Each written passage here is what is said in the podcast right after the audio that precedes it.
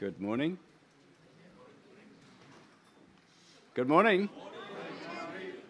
Lovely to see you all. Lovely to be with you and to gather in the Lord's house with the Lord's people for our time of worship this morning. Truly is a, a privilege and a blessing for us. And I pray that you will be blessed and encouraged as you leave today. If this is your first time gathering with us, if you're a, a visitor, special welcome to you. If you have any questions or you want to know more information for any reason, um, come and speak to myself or any of the elders. You'll see them when we have the Lord's Supper. They'll be up the front there, so you'll be able to identify them. Welcome in the name of the Lord Jesus Christ. It's great to have you with us today. We're here to worship God. But before we do so, I want to just draw a couple of notices um, or your attention to a couple of notices. Firstly, the Grace Theological College classes will be beginning at the, uh, in March. And so, if you are interested or you want more information about that, or you'd like to come and study, come and speak to myself, or go onto the website gtc.ac.nz and you'll find information there. Um, also, we, as you see, we'll be having the Lord's Supper today, so do uh, encourage you to meditate on what Christ has done for you and what Christ is doing for you as we come to the table. Uh, just a, a, an announcement for some of you will know the Duncanson family, and so we've been made aware that Irene Duncanson passed away in Australia uh, this week, and there will be a funeral. And if you would like information about that, I believe Delwyn uh, has contact, and she'll be able to pass on that information uh, to you. So, as we come to worship this morning, I want to invite you to join me, and uh, as we come to worship. We want God to call us to worship, and I want to invite you to stand with me this morning to hear God's call to worship if you're able. This comes from Psalm 43 in verses 3 to 5. It says, Send out your light and your truth. Let them lead me. Let them bring me to your holy hill and to your dwelling. Then I will go to the altar of God to God my exceeding joy, and I will praise you with the lyre, O my God. Why are you cast down, O my soul? And why are you in turmoil within me? Hope in God, for I shall again praise him, my salvation and my God. Let us pray. Lord God in heaven, what a privilege it is for us this morning to come before you, the living God, our God, my God, my God and my salvation. Lord, we approach you this morning. We come into your dwelling place not by works that we have done, not because of our efforts and our human endeavors not because of our name or who we are related to, not because we go to church or our parents went to church or we belong to any particular church, but we come to you trusting in your salvation, which only comes to us today through your beloved Son, our Lord and Saviour Jesus Christ. We come to your holy hill, seeking your glory seeking your light, seeking your truth, as we pray in Christ's name. Amen. Brothers and sisters, let us come and worship God together in song.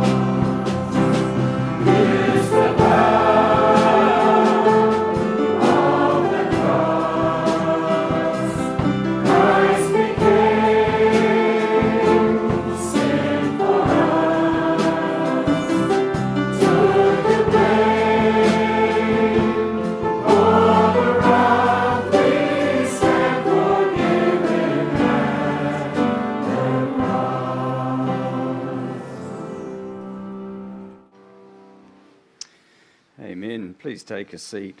Indeed, we stand forgiven at the cross, and of course, as we come through the cross, we come to God as He's revealed Himself in His Word, preeminently, of course, in the Lord Jesus Christ, but reveals Himself to us in His Word. And we're going to open God's Word together this morning. We read in the morning through the book of Psalms. We're going to turn this morning to Psalm 108, 1 08, and Andrew Shallard's going to come and read that for us.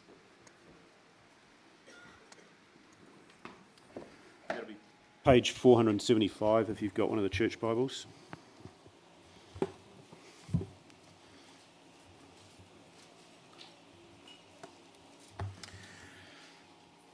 Psalm 108. With God we shall do valiantly a song, a psalm of David. My heart is steadfast, O God. I will sing and make melody with all my being. Awake, O harp and lyre. I will awake the dawn. I will give thanks to you, O Lord, among the peoples. I will sing praises to you among the nations.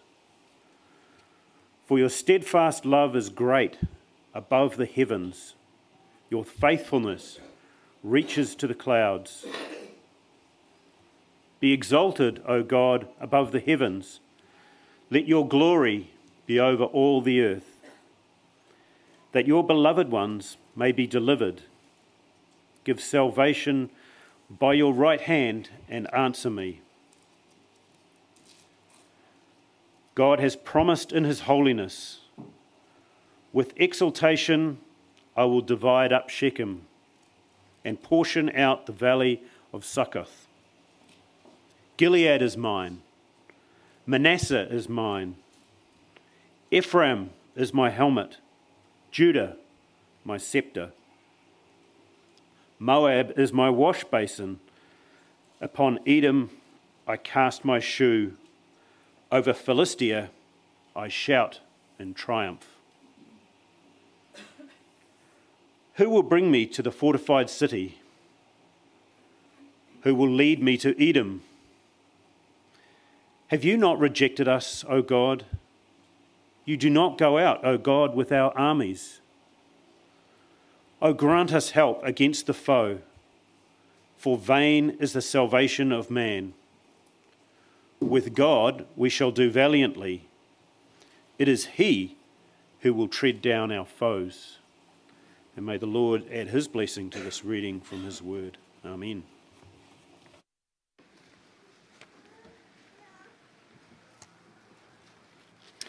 Great is the steadfast love of the Lord.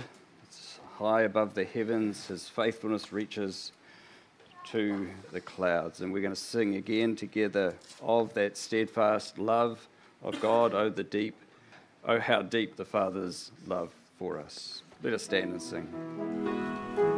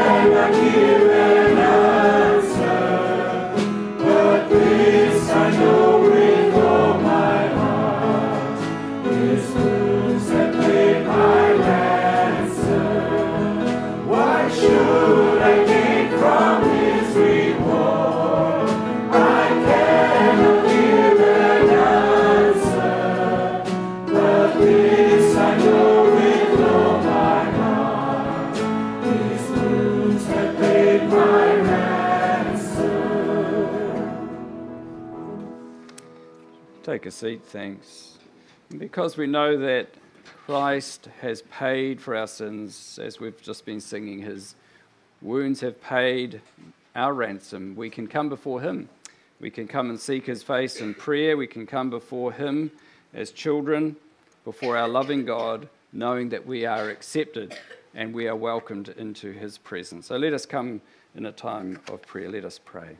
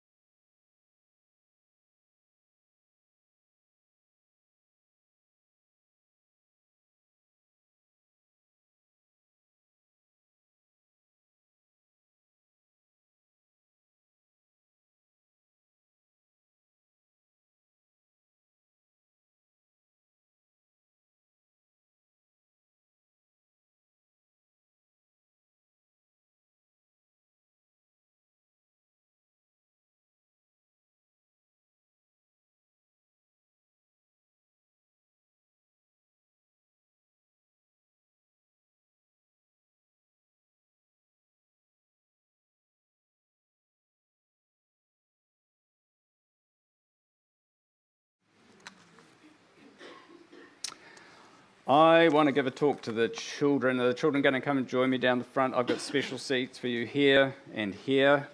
So please come and join me. And I want to just explain and maybe give you a little bit of a, a head start on the, on the sermon today.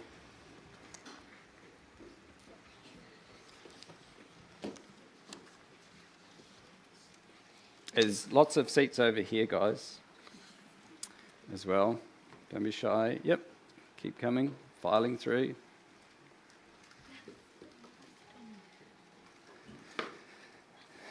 Okay, all right, yep. Can we shuffle along, please? Just make a little bit of space for.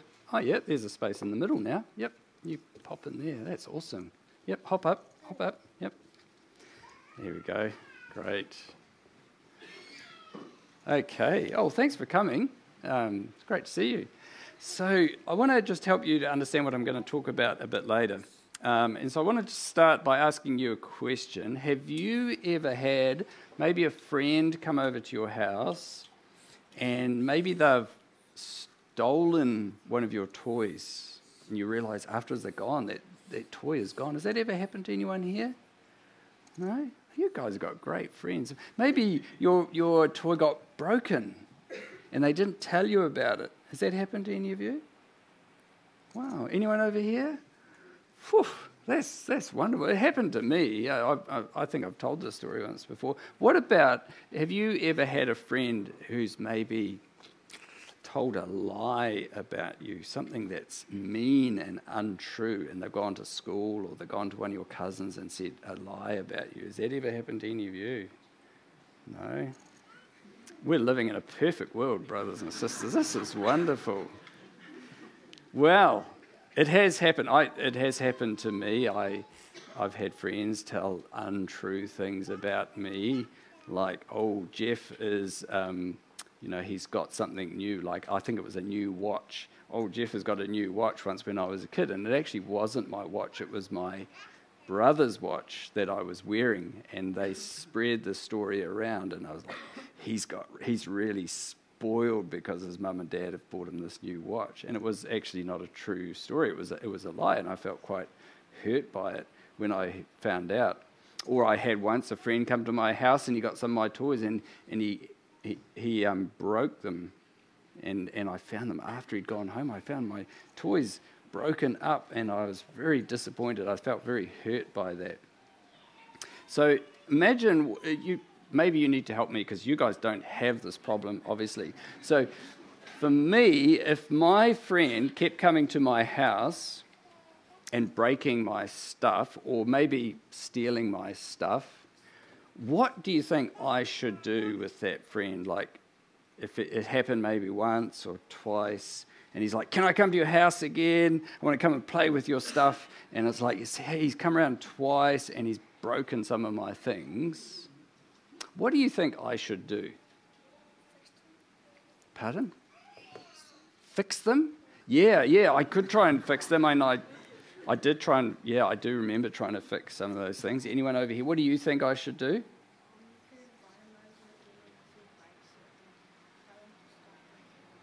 Okay, invite him over again. If he breaks stuff, tell him to stop breaking them. Yeah, yeah, that, that would be, that, that sounds pretty good. Yeah. And, yeah. Tell him to stop coming. Yeah. Actually, that's a good answer. Yeah. Because if he's done it once and he's done it twice, and you've said to him, hey, don't come to my house and break my stuff, and he does it and he keeps breaking your stuff, I think, I'm with you on this one. I think I would say, don't come to my house anymore until you stop breaking my stuff. Okay, I think that's a very wise thing to do. In fact, we're going to talk about that in, in the passage that we're looking at later on, where the Apostle Paul says to the church if people come to the church and they tell lies or they want to break the church, like break God's stuff, like break up the church and get everybody fighting and make people leave the church and all that, he says you should not hang out with that person. You should tell them to stop coming to the church. That's what it says in the Bible. Tell them to stop coming.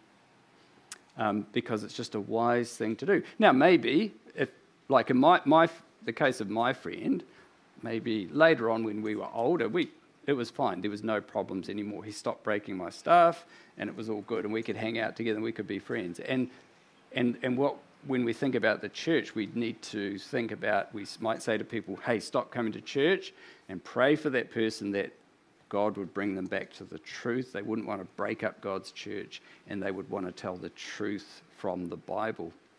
So it's worth us thinking about. So see if you can, when I'm preaching, see if you can pick up what I'm saying about that passage in the Bible. So let's pray now, shall we? Lord, we thank you that the church is such a special thing and such a precious thing. And unlike our toys, which I know that we can replace and we can get new things, the church is something that is irreplaceable and is of special value to you because we know Jesus died on the cross for his church. And so, Lord, as we think about this and think about how we protect the church, we thank you that your word gives us very wise advice and tells us if people want to break the church and tell lies about the church and tell lies about Jesus, then we should ask them not to be a part of the church. And so we ask you, Lord God, to uh, give our elders, give the leaders of the church wisdom to know when someone should be asked to stop coming to the church and also courage to ask that person to stop coming to the church. We thank you that Jesus forgives our sins, and we pray that if anyone is in that situation, you might restore them to yourself. As we pray in Jesus' name. Amen. We're going to sing another couple of songs. Um, wait for Mr. Falatanai. He will tell you when to go and get your um, worksheets after our first song.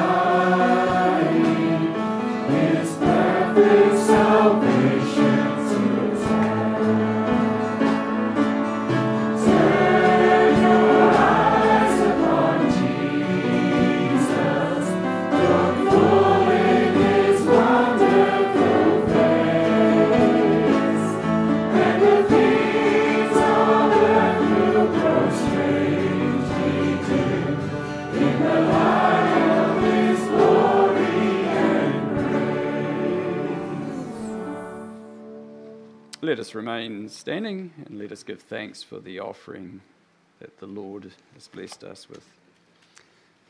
Heavenly Lord and Almighty God, cattle on a thousand hills are yours, the whole earth is yours. And so we today, Lord God, have the privilege of sharing with you, uh, giving back to you a portion, a part of what you have blessed us with. Lord, would you take this money and use it in such a way that your ex- uh, kingdom is extended, your glory is advanced, and that more and more come to worship our Lord, the King Jesus. And so we do pray that you would bless this money, uh, give wisdom to the church, to the leadership as uh, they determine how it should be best be used. May it bring glory to your name. For Christ's sake. Amen. Please take a seat. if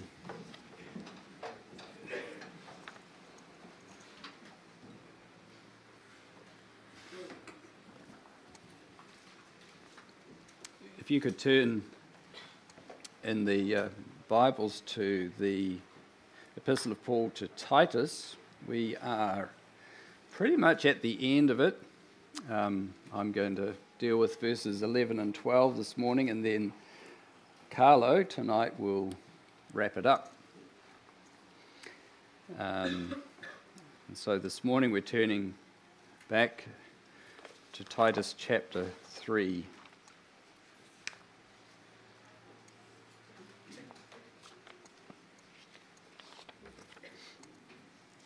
And we're going to read together from Titus chapter 3. We'll read from verses 4 to 11. This is the word of God. Hear God's word. But when the goodness and loving kindness of God our Saviour appeared, he saved us, not because of works done by us in righteousness, but according to his own mercy by the washing of regeneration and renewal of the Holy Spirit, whom He poured out on us richly through Jesus Christ our Saviour, so that, being justified by His grace, we might become heirs according to the hope of eternal life. The saying is trustworthy and I want you to insist on these things so that those who have believed in God may be careful to devote themselves to good works. These things are excellent and profitable for people. But avoid foolish controversies, genealogies, dissensions, and quarrels about the law, for they are unprofitable and worthless. As for a person who stirs up division after warning him once and then twice, have nothing more to do with him, knowing that such a person is warped and sinful. He is self condemned. Amen. And may God bless that reading of His word. Let's pray. Let's ask God to help us as we open it. Lord, we. Uh, we come with confidence to your word because we know that this is inspired of the Holy Spirit. Uh, your word tells us that itself. And it speaks to us in a way that no other book speaks to us. And we pray, Lord God, that as we approach your word this morning, we would come with a posture of humility and faith that you would help us to put aside our personal preferences and ideas, and you would help us to trust your word, to trust that you know what is best, that you know what is good for us. Give us ears that are ready to hear, and give us hearts that will believe and take action according to what we read and what we believe. We ask in Christ Christ's name. Amen. I hope that you were welcomed this morning. Did you get a warm welcome when you came into church? Yeah? David and Sarah on the door.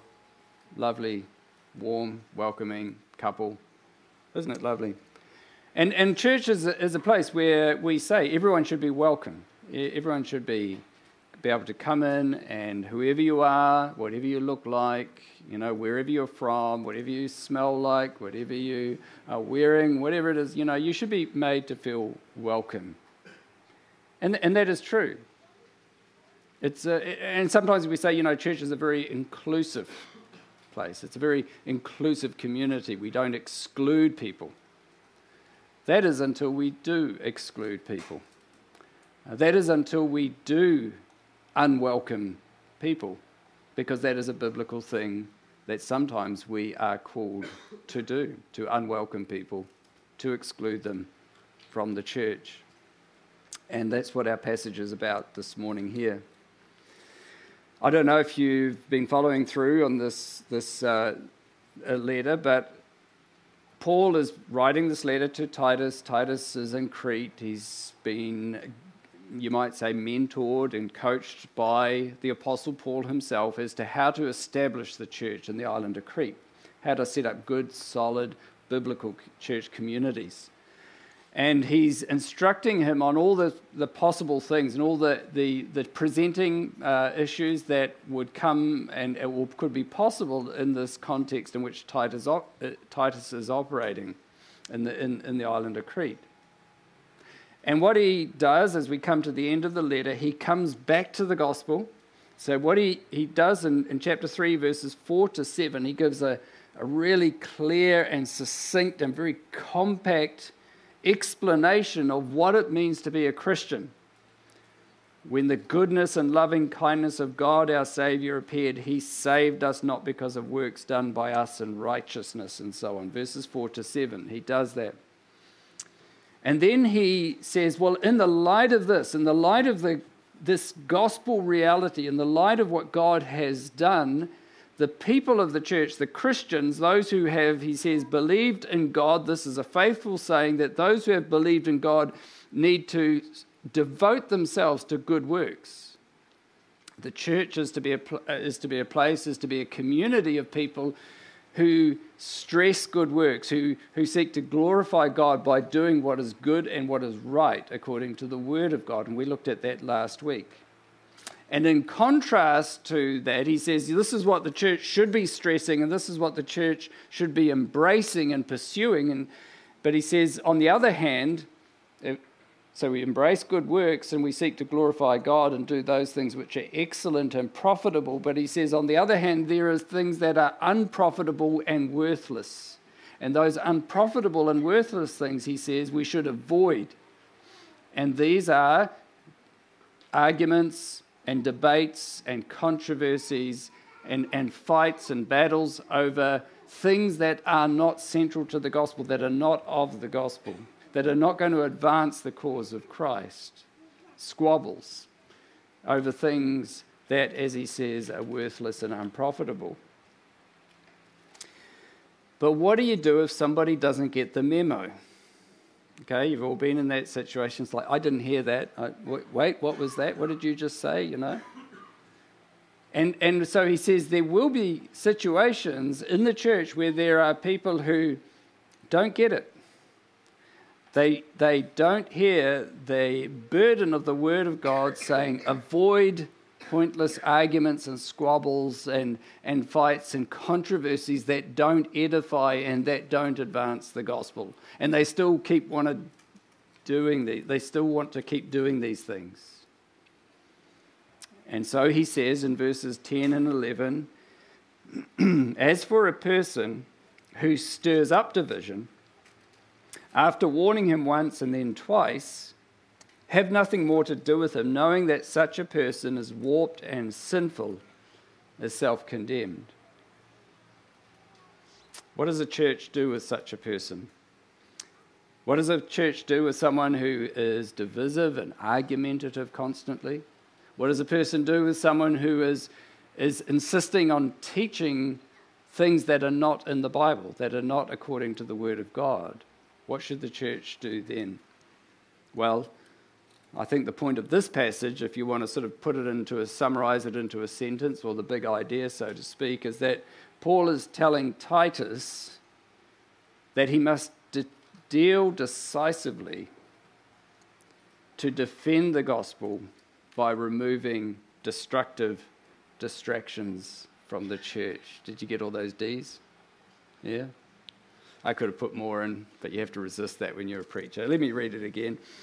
We must deal decisively to defend the gospel by removing destructive distractions from the church, get them out of the church. So, what do we do? Well, I think there's two things here I want to highlight. First of all, we have to determine if a person is being destructive. And we have to determine if a person is someone who is stirring up division. In other words, are they, is a person being heretical or they got a genuine question or, you know, they just really want to know? How, how do you determine? Is, is, are they just like, I didn't get it. I, I need to know. I need to hear. I didn't understand the, the first time. Uh, is, is, it, is Paul saying that anyone who says, you know, the elders have, have made this decision in the church, and uh, yeah, I wonder about it. I'm not quite certain that, and I want to know more about their thinking. Is that wrong? Should we not ever ask questions? Is he saying that? It's wrong to ask questions? Is he saying that you can't disagree with me over something, maybe my view on the return of Jesus, the end times, or my particular view on baptism, or, or something like that, or something that's not central to the gospel, is that what he's saying? And, and, and, and maybe you're even thinking, what about someone who's in uh, some crazy, weird cult church that's sort of going off the rails and and they're saying, hey, wait a minute, you know, this is wrong. You shouldn't be doing that. And the, the leadership of that church is saying, hey, you're being a divisive and argumentative person. You should get out. Is, is, is that what Paul is talking about?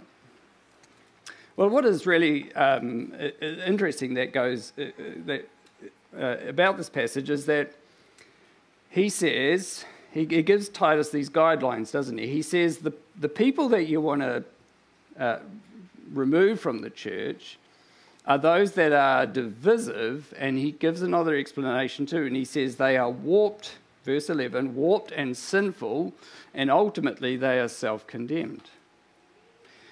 Now, the word, what this word that Paul uses, a person who stirs up division, is actually the word uh, that we use as heretic. That's the word that he uses there.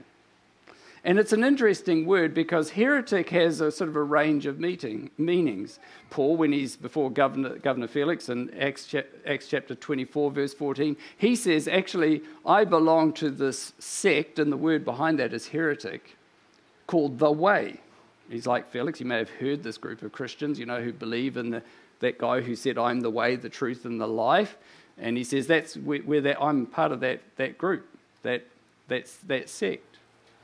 Um, and then we, we see it sort of used, it, it comes to be used in a, a more negative way. If you're familiar with Paul uh, talking to the Corinthian church in Corinthians chapter 11, where he's instructing on the Lord's Supper, and he says these words in 11, verse 19. He said, he said, For there must be factions amongst you in order that those who are genuine among you may be recognized. Again, the word faction is connected to this word heretic.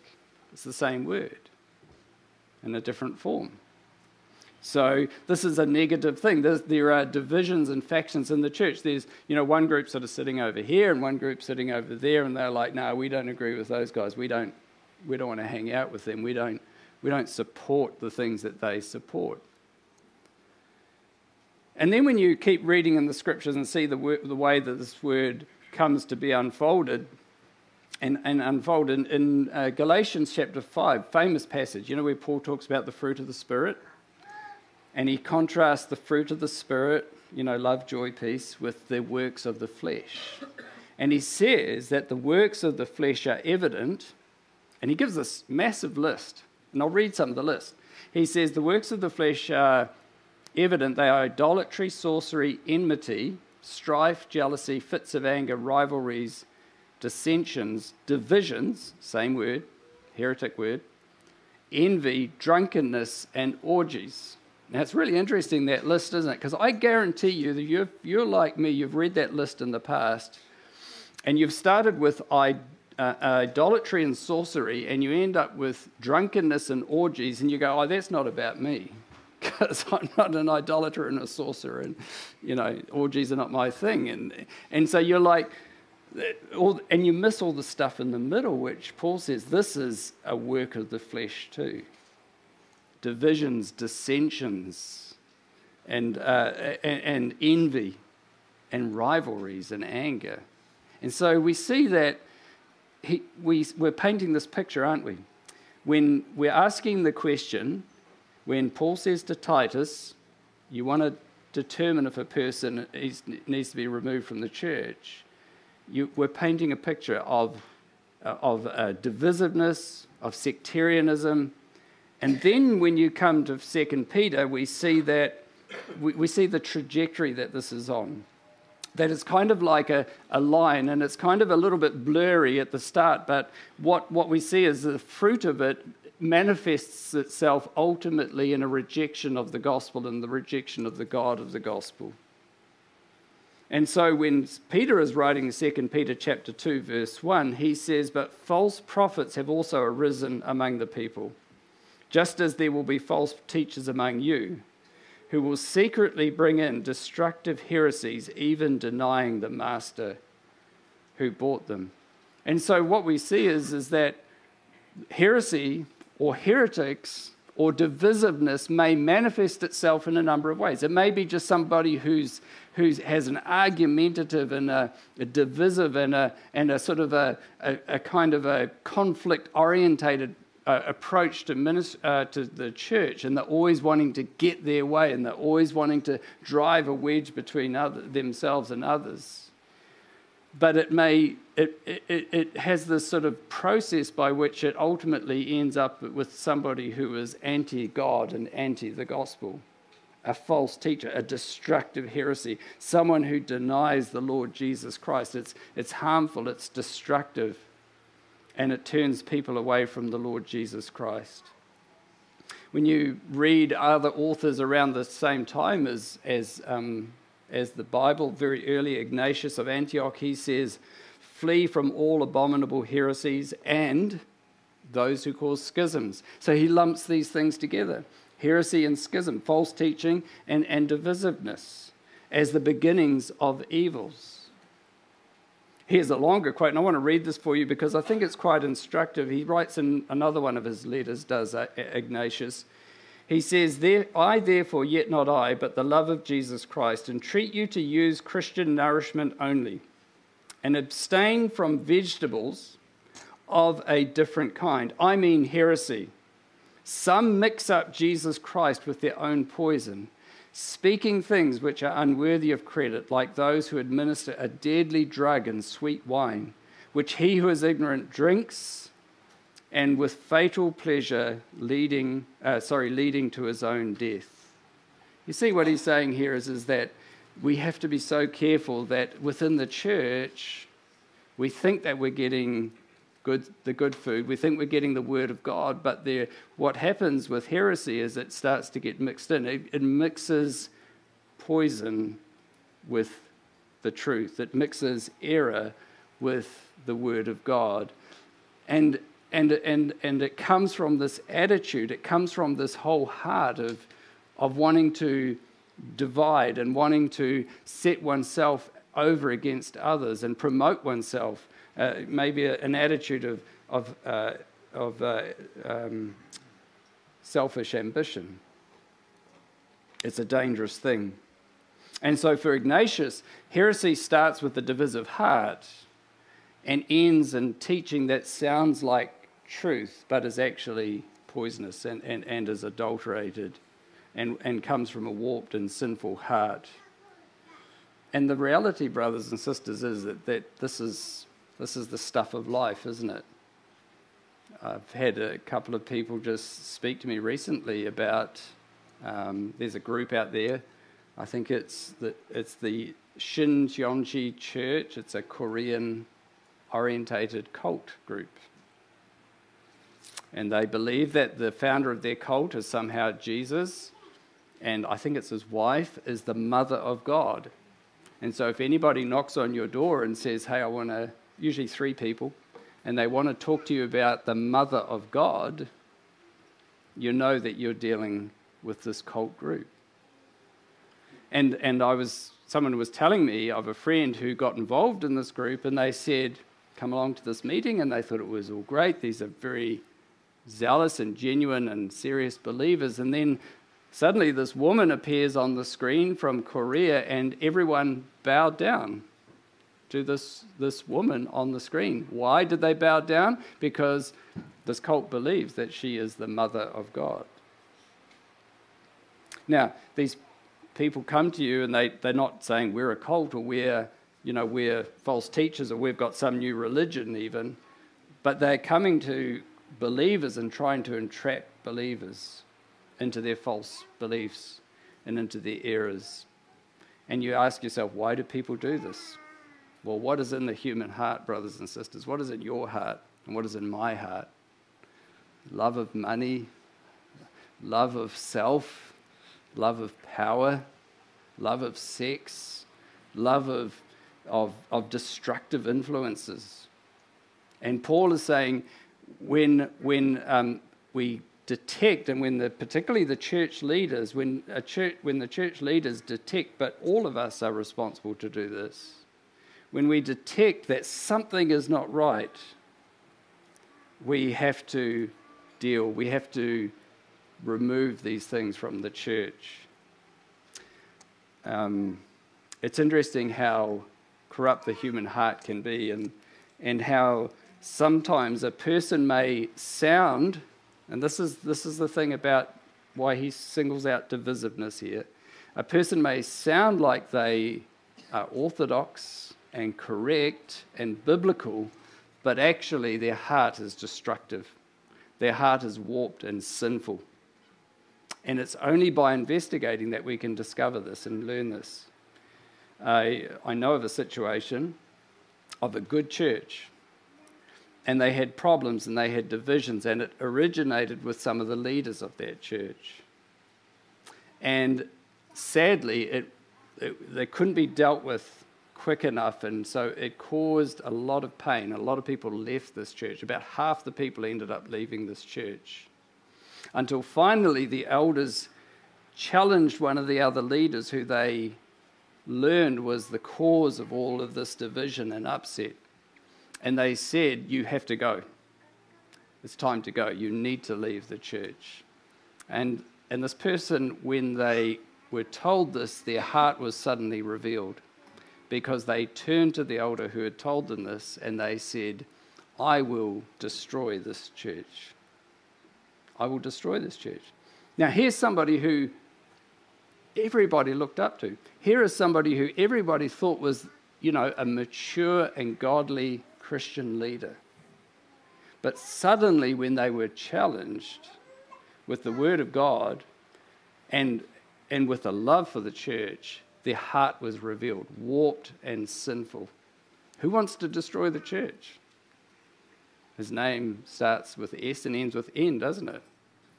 Satan is the accuser of the brethren. Satan is the one who wants to destroy the church of Jesus Christ. And so Paul says, you know, as for a person who stirs up division, so this is a divisive, person, this person is someone who is warped and sinful and self condemned. This is a person who must be challenged. They have to be removed from the church because they will destroy the church. The second thing, though, is, is that not only do they need to be um, challenged, but they need the, the leaders of the church, particularly, have to deal decisively with this person or these people. Notice what Paul says. He says, As for a person who stirs up division, after warning him once and then twice, have nothing more to do with him. Have nothing more to do with him. So, what, is, what, is, what do you do?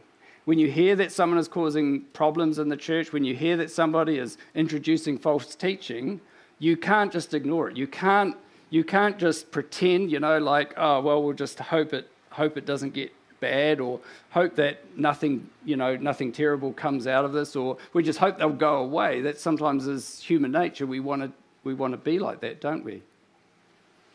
But biblically, we can't do that. I don't know if you uh, you know about Diotrephes. Diotrephes, you read about him in 3rd John. And the Apostle John, what, we, what do we know about the Apostle John? He was the apostle of love, wasn't he? He was like, love one another. Everyone will know you're my disciples if you have love for one another. But he writes in 3rd John, he says, There's this guy in the church called Diotrephes, and he is stopping people, we think they're traveling evangelists, he's stopping them coming to the church, and he's excommunicating anyone who goes and talks to them or welcomes people to come into the church. Why? Because he's in love with power. And John, the Apostle John, the Apostle of love, he says, I'm going to come and visit, and I'm going to go and talk to Diotrephes. I'm going to go and, and have it out with him. We see the same thing Paul says in, in Galatians with Peter. He says, I came to the church in Galatia, and the Apostle Peter himself, the rock, he had been influenced by the Judaizers and he was no longer eating with the Gentile Christians in the church. And I had to go and talk to him, I had to confront him about this. And this is what we see the Apostle Paul telling Titus to do here. He's saying that we have to go and deal with them. Now, why do we do that? Well, there's two reasons. Firstly, and, and it's interesting reading Calvin on this because Calvin we think of as the guy, you know, who with the authorities of Geneva really dealt the harsh blow to Servetus as, as heresy. But Calvin says we have to go and talk to someone. Why? Because you want to know what they actually believe and what they teach. You don't know what somebody actually thinks until you talk to them, do you? Don't just read what they put on Facebook or what they posted on Twitter. Go and talk to them. You have to do that. He says you can't be rash, you can't be jump to conclusions. But secondly, you go and talk to them so that you actually know and you can dig down and find out what is going on. And, and notice what Paul says here. He says, you, after warning him once and then twice, this word warn is a very interesting word. It has to do with, sometimes people use it in biblical counseling, it has to do with confronting someone, teaching someone, encouraging someone, and even challenging someone. It has all this whole range of meanings. And so Paul says, you have to go and talk to someone. You have to go and talk to this person, this divisive person, this, this person who is causing upset in the church. Now, he's obviously referring to the, the leaders of a church, but I think we as believers, we all have this responsibility together. If you're talking to someone and or you hear someone say something about some, you know, Bob has said this, you don't listen to gossip, you go and talk to them and find out what does he really say? Do he really think that? And so he says we need to go and he says go and talk to them. He says go and warn them. But notice what he says. He, he, he doesn't say go and carry on a prolonged conversation and have multiple meetings week after week, year after year, going on and on. He says once, twice. So you meet with them. Tell us what, what it is. Tell us what your argument is. Tell us what your new teaching is that you think the Bible has got. Tell us about it. Okay, we hear we think this is wrong. Let us tell you why this is wrong. We want you to go away and think about this. We'll meet with you in a week's time or two weeks' time. Let's get back together. You get back together and you say, we, have given you the biblical verses to look at, we've given you the passages to consider. We've told you why we think this is wrong. Uh, do you still hold to these views? Are you still wanting to promote the, this teaching in the church? Yes, no.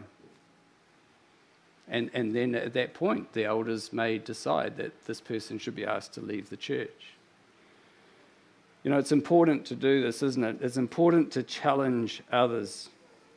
It, it, it, this, this, this is something that we just can't um, ignore. It's something that is far too important just to pretend that we can just be friends and not speak the truth. Uh, some of you may have family who belong to a group called the Jehovah's Witnesses, or maybe you've, you've encountered them or, or you, you, you've uh, been involved in the, with them in the past. You know, that the, the question we have to ask ourselves if you take, for example, a group like the Jehovah's Witnesses who believe that Jesus is a created being and that a person is saved by trying to obey Jehovah, would you encourage someone who's looking for the truth and, and looking for salvation to go and, and become a, a Jehovah's Witness and be a part of that group? You wouldn't do that, would you? Because they have false teaching and they have error. And so you don't play around with them because they're going to lead people astray. And it's important that, that we as believers and we as, as church leaders take this seriously because ultimately we are dealing with eternal life and eternal death. We're, we're dealing with somebody's life or death. We're dealing with salvation or destruction. That's why it's important. We're dealing with the church of Jesus Christ, which the Apostle Peter says he purchased with his own blood, not with silver or gold or things that, that will vanish, but with his own blood. And we are dealing with the souls of individuals and their eternal destiny.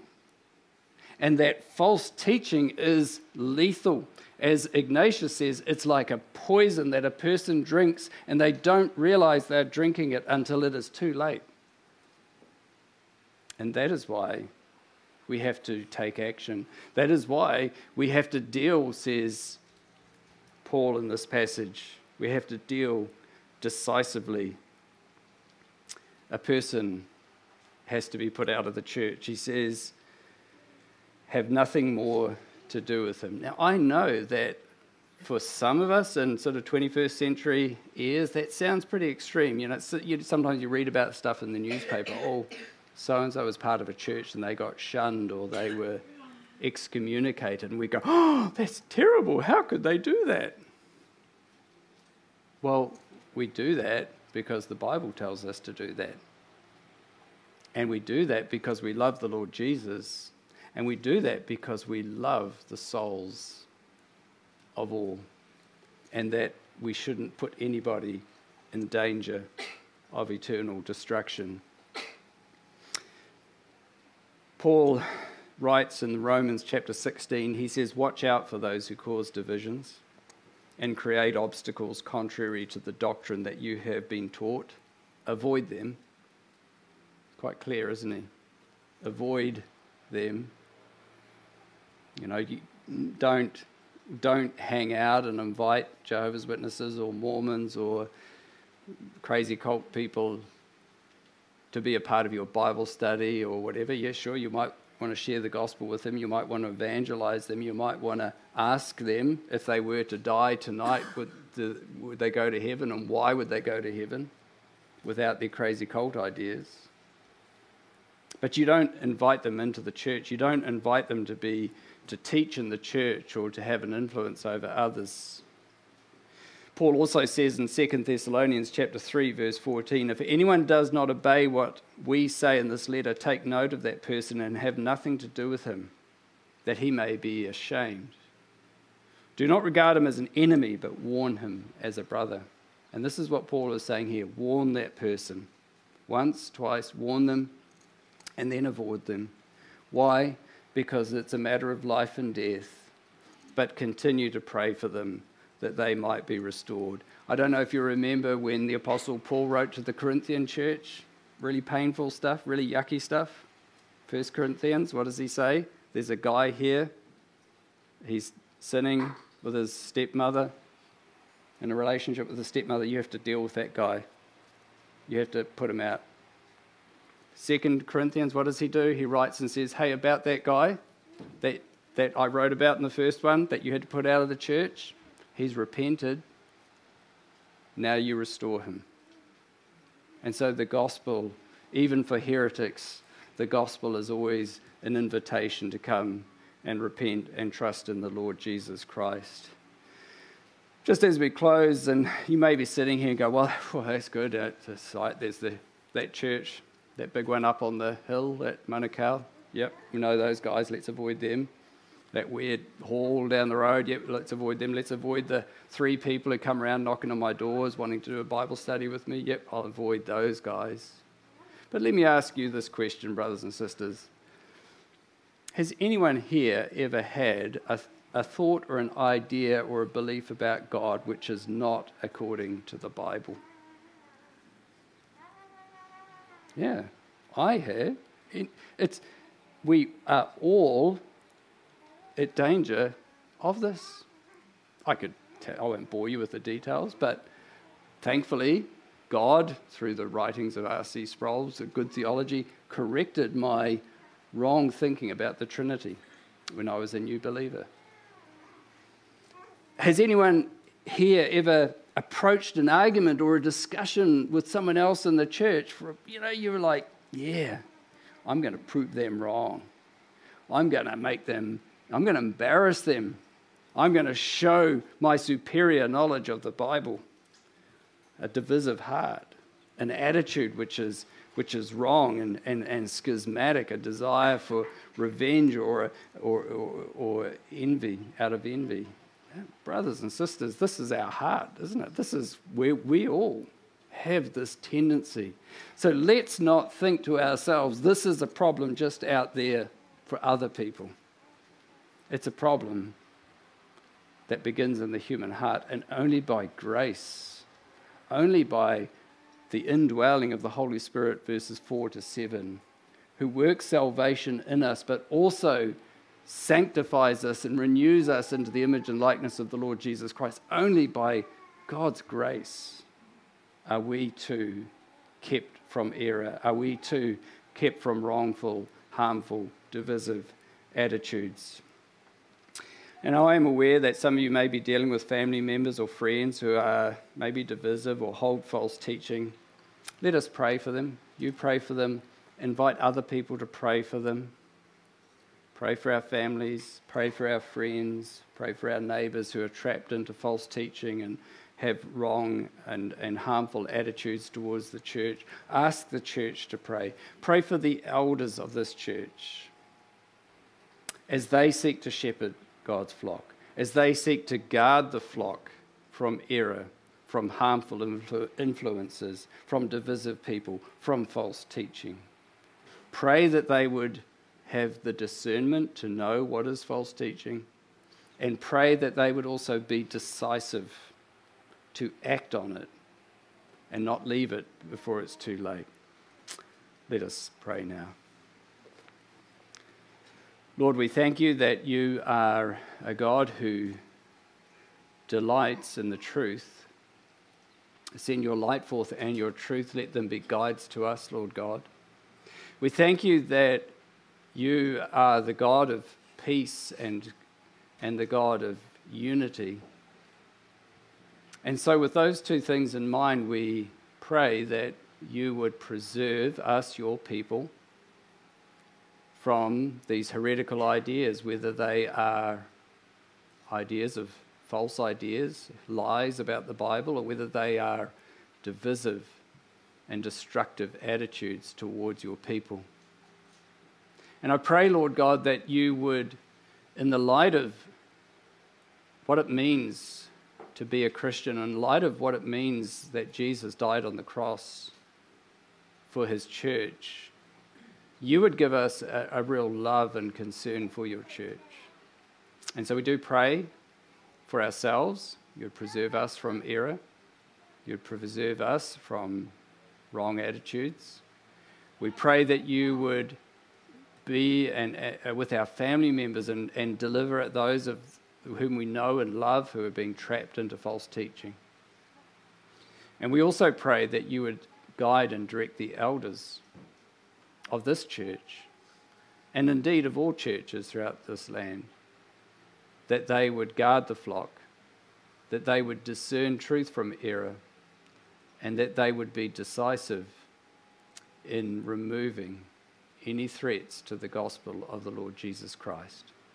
We pray these things in his beloved name. Amen. Well, let's join together in singing our final song, which, well, penultimate song, which prepares us for the Lord's Supper. Amidst us, our beloved stands.